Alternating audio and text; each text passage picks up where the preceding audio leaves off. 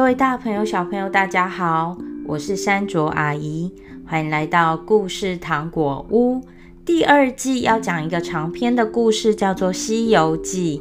今天我们要讲《西游记》第五集，玄奘改名唐三藏，紧箍咒语治悟空。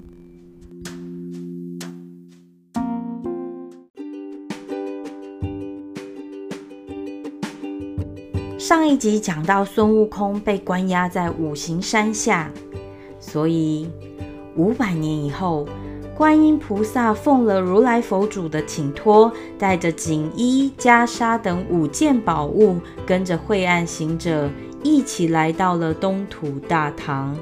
当时的朝代是唐朝，他们要寻找一位可以去西天求取三藏真经的人，来到了大唐的首都。这个首都的名称叫做长安。这时是贞观十三年，这一天正是唐太宗李世民命令高僧陈玄奘在化生寺设坛宣讲佛法的日子。玄奘是如来佛第二弟子。金蝉子转世的观音暗中选定他为取经人，自己与晦暗行者变成了游方和尚，捧着袈裟等佛法宝物，走到了皇宫门外，要求见唐太宗，给他献宝。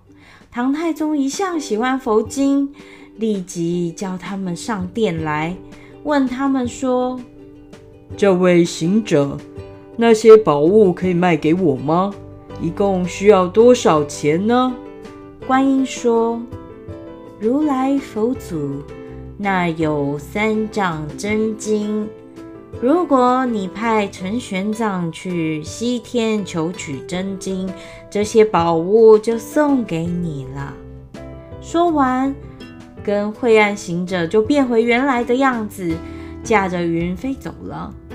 唐太宗一见到是观音菩萨，连忙带领满朝文武官员向天朝拜。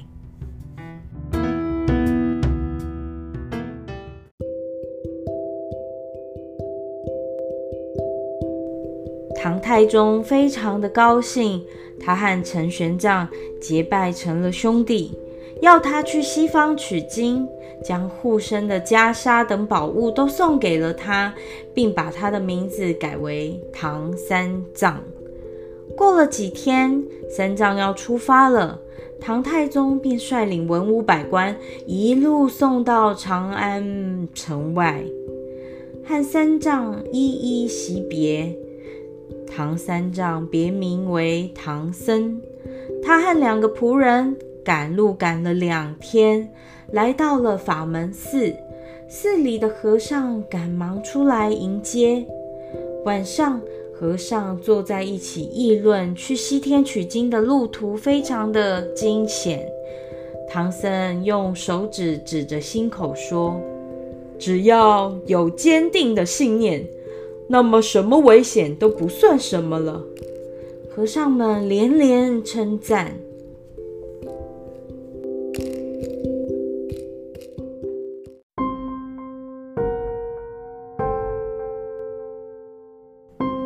二天，唐僧主仆辞别了和尚，又骑着马持续向西走去。不几天，就来到大唐的边界河州。镇边总兵和本地的和尚道士把唐僧主仆接到福源寺休息。次日天还没亮。唐僧就把两个仆人叫了起来，三个人借着月光赶路，走了十几里就开始上山了。道路起伏不平，杂草丛生，十分难走。他们只好一边拔草一边走。忽然一脚踏空，三个人和马一起摔进了很深很深的坑洞里。主仆三人正在惊慌之际，突然听见。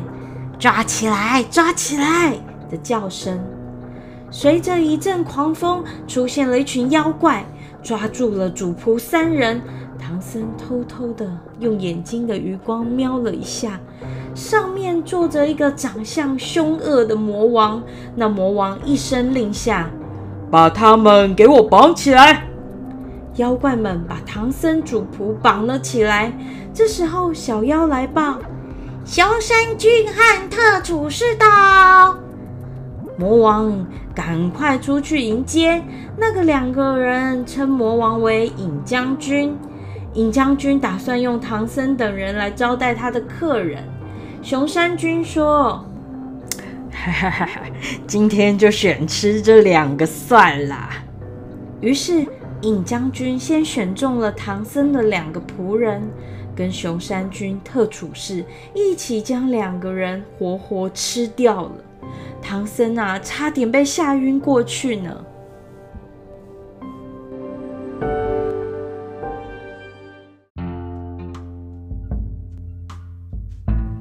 天快亮了，妖怪们都躲了起来。唐僧吓傻了，昏昏沉沉的睡了过去。忽然，一个拄着拐杖的老人慢慢的走向他，把手一挥，捆绑唐僧的绳子都断了，又向他吹了一口气。唐僧醒了过来，连忙鞠躬感谢老人。老人说。这个地方叫做双叉岭，是个危险的地方。老人让唐僧拿上包袱，牵着马，把他带到大路上来。唐僧拴好马，准备感谢。抬头一看，老人已经乘着一只红顶白鹤飞走了，从空中飘下了一张纸条。唐僧接过来一看，才知道老人啊，原来是太白金星。于是他又对着空中不停地鞠躬道谢：“谢谢，谢谢太白金星。”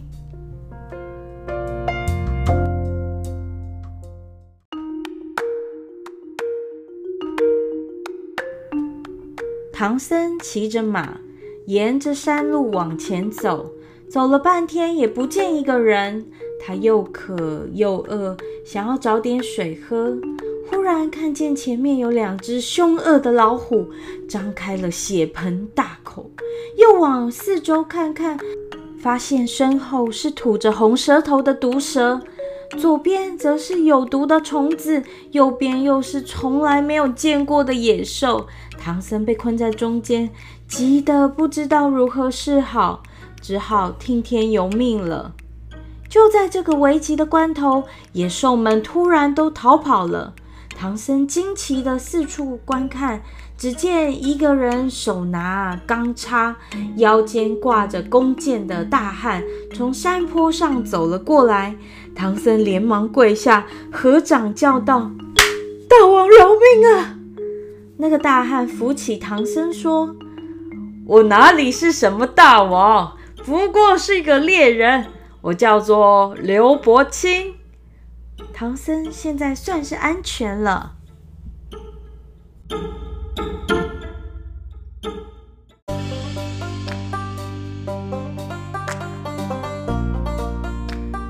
猎人刘伯清请唐僧到家中做客，唐僧非常高兴，牵着马来到了刘伯清的家。第二天。唐僧要上路了，刘伯清按照母亲的意思，带了几个人，拿着猎捕的工具，要送一送唐僧。走了半天，他们来到一座大山前。他们走到半山腰，刘伯清等人就停下脚步说：“长老，前面就要到两界山了。山东边属于大唐馆，山的西边是达达的领域。”我们是不能过去了，您自己走吧。一路上可要多多小心啊！唐僧只好向他们道别。忽然听见山脚下有人大喊：“师傅，快过来！师傅，快过来！”唐僧被不知道从何来的声音吓了一跳。刘伯清赶快说：“长老莫怕。”听老人说，当年王莽造反的时候，这座山从天而降，山下压着一个饿不死、冻不坏的神猴。刚才一定是那只神猴在叫了。长老不妨过去看看吧。大家现在知道这只神猴是谁了吧？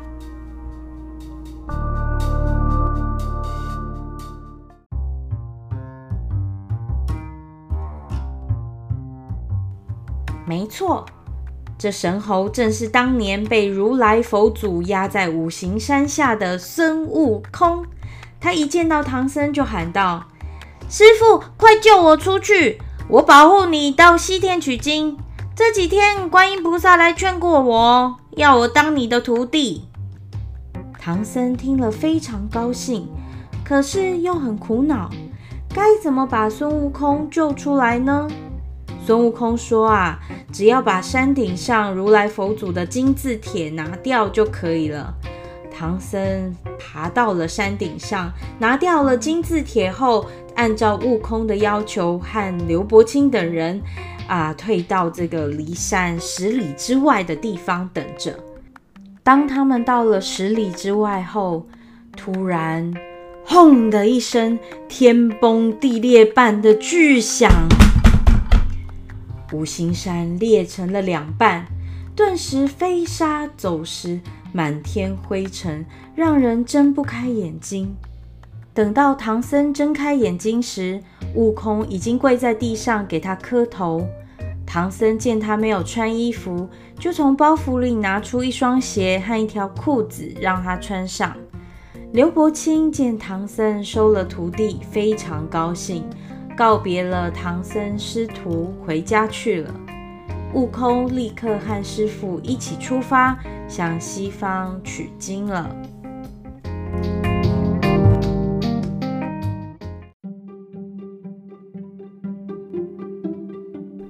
师徒二人往西边走没多久，就出了大唐边界。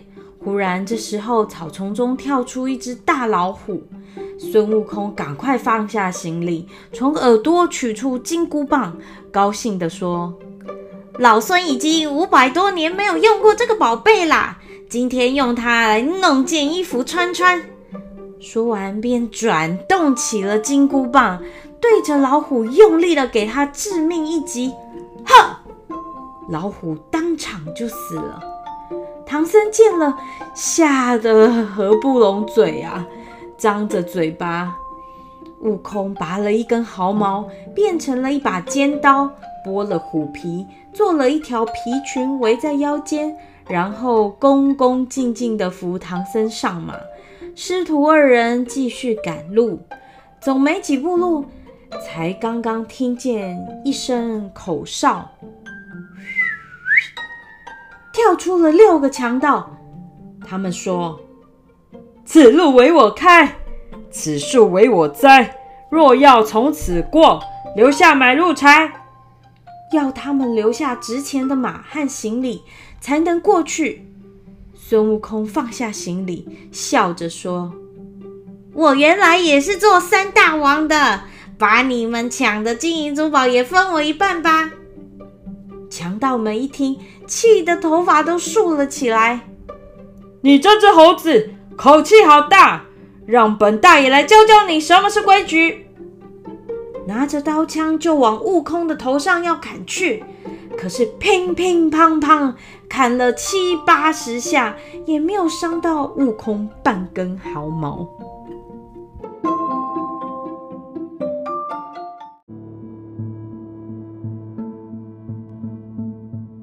孙悟空见他们打累了，高喊一声。该换我老孙玩玩了！他取出金箍棒，一个个打，六个强盗马上被一个个打扁了。唐僧见了，很不高兴地说：“他们既然是强盗，但也不至于都要打死。你这样残忍，怎么能去西天取经呢？”阿弥陀佛。孙悟空最受不了别人的气了，他听师傅这样一说，压不住心中的怒火，高声的说道：“既然师傅这样说，那我就不去西天取经了，你自己去吧。老孙我可要回花果山了。”说完，他就纵身一跳，架上了筋斗云，往东边飞去了。等到唐僧抬起头，已经看不见孙悟空了。唐僧没有办法，只好把行李放在马背上，一手拄着法杖，一手牵着马，慢慢的往西走去。不久，就见到对面来了一位老妇人，手里捧着一件衣服和一顶头箍。唐僧牵住马，双手合掌，让路给老妇人先过。那个老妇人走到唐僧面前说：“你从哪里来呀？怎么一个人在山中走呢？”唐僧就把悟空不听话的事告诉了老妇人。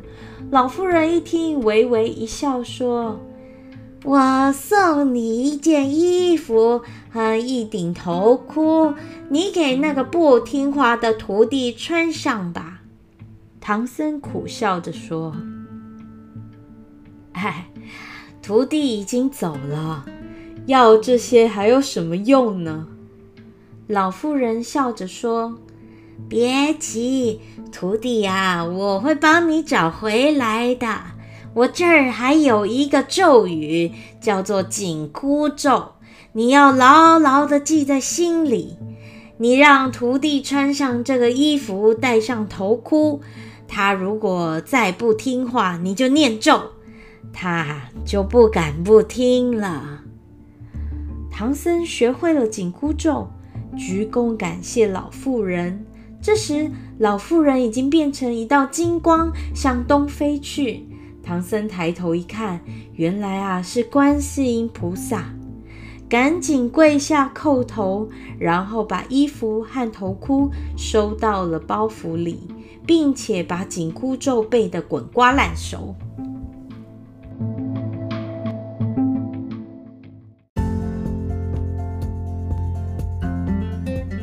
观音菩萨驾着祥云，没走多远，就碰上从东边走过来的孙悟空。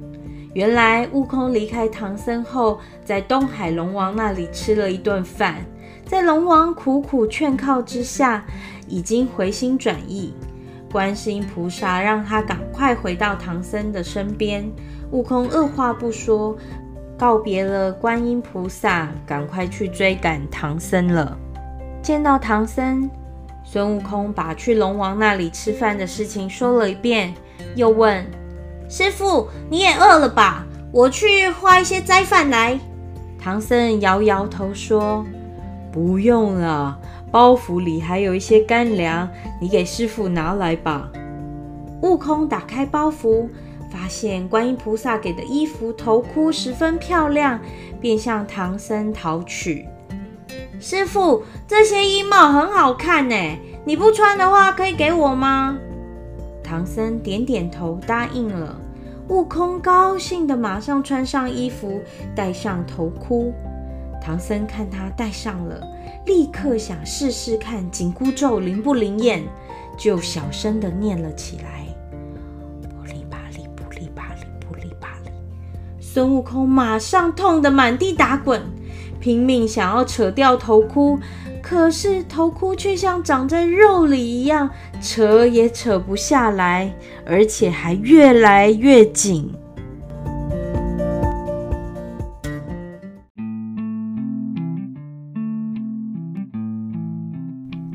悟空发现头痛是因为师傅在念咒，嘴里喊着：“师傅别念了，别念了！”手却偷偷的拿出金箍棒，想要把唐僧一棒打死。唐僧看见了，紧箍咒越念越快，哔哩不噜，哔哩不噜，哔哩不噜。孙悟空的头越来越痛，没有办法，只好跪地求饶。师父，是我错了，徒儿知道错了，不要再念了吧。唐僧见他已经知错了，就停了下来。悟空的头马上就不痛了。他想，这咒语一定是观音菩萨教的，就吵着要去南海找观音菩萨算账。唐僧说：“他既然能教我这个紧箍咒。”他也一定会念咒。悟空猛吸了一口气，好吧，好吧，不去南海了啊！我发誓以后一定会听师父的话，好好保护师父到西方取经的。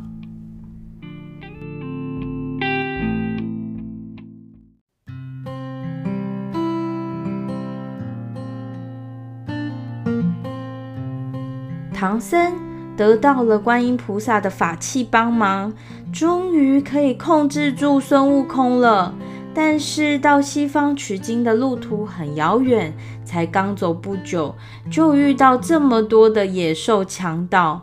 取经之旅是不是会有更多的困难跟冒险呢？预知故事后续，请听下回分解。